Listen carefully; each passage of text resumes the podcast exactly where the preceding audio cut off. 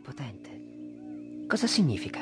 Lama Tulku una volta ci ha detto che vuol dire il gioiello è nella mente. Ma no, non è così. Ha detto il gioiello è la mente. No, il Lama Tulku ha detto la mente è il gioiello. Me lo ricordo benissimo. Lo chiederemo a lui.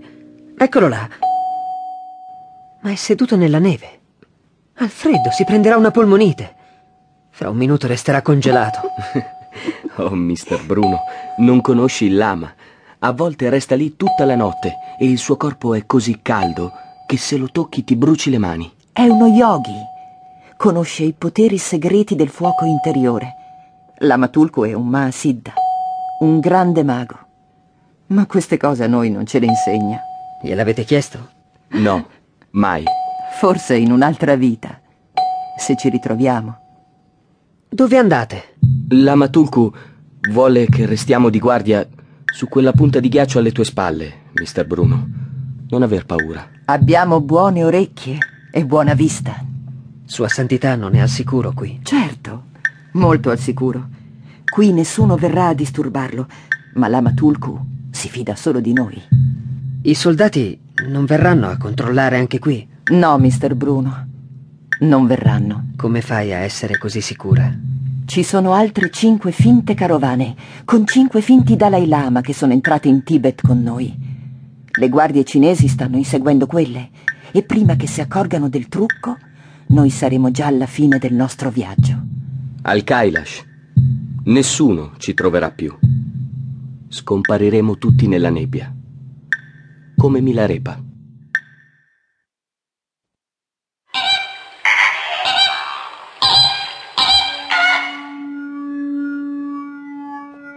Avvicinati, Bruno. Ti stavo aspettando. Ti sei alzato tardi stamattina? No, era ancora buio. Le pratiche migliori si fanno al buio, non te lo dimenticare. Nel buio, quando il corpo e la mente sono rilassati e i pensieri si perdono nel vuoto, in quel buio tu puoi vedere la vera luce. Puoi vedere chi sei. Tulku, tu lo sai chi sono? Certo che lo so. Pensi che ti abbia fatto venire con me per caso? Io non ti ho scelto, Bruno. Davvero?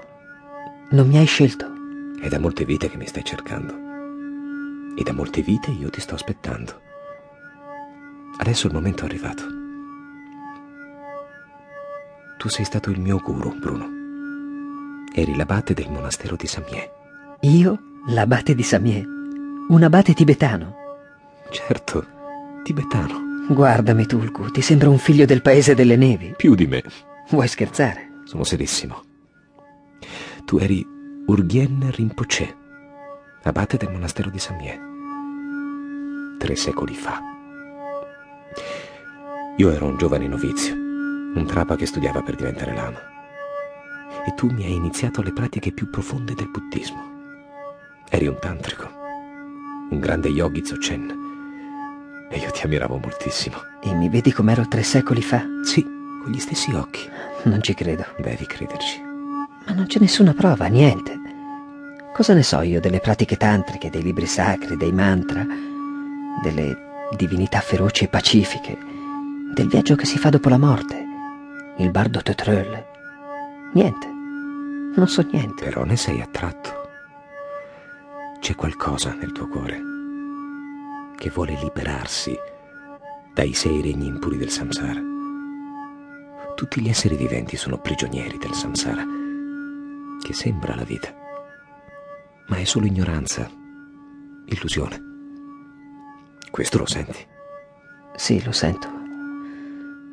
C'è qualcosa che mi sembra familiare in questo posto. Da quando ci sono arrivato, mi ci trovo bene, a mio agio. Sei nato qui, in questo convento, dieci secoli fa. Eri un discepolo di Milarepa. Non è possibile. Mi dici delle cose che mi turbano, mi spaventano, anche se sono bellissime. Bellissime, Tulku.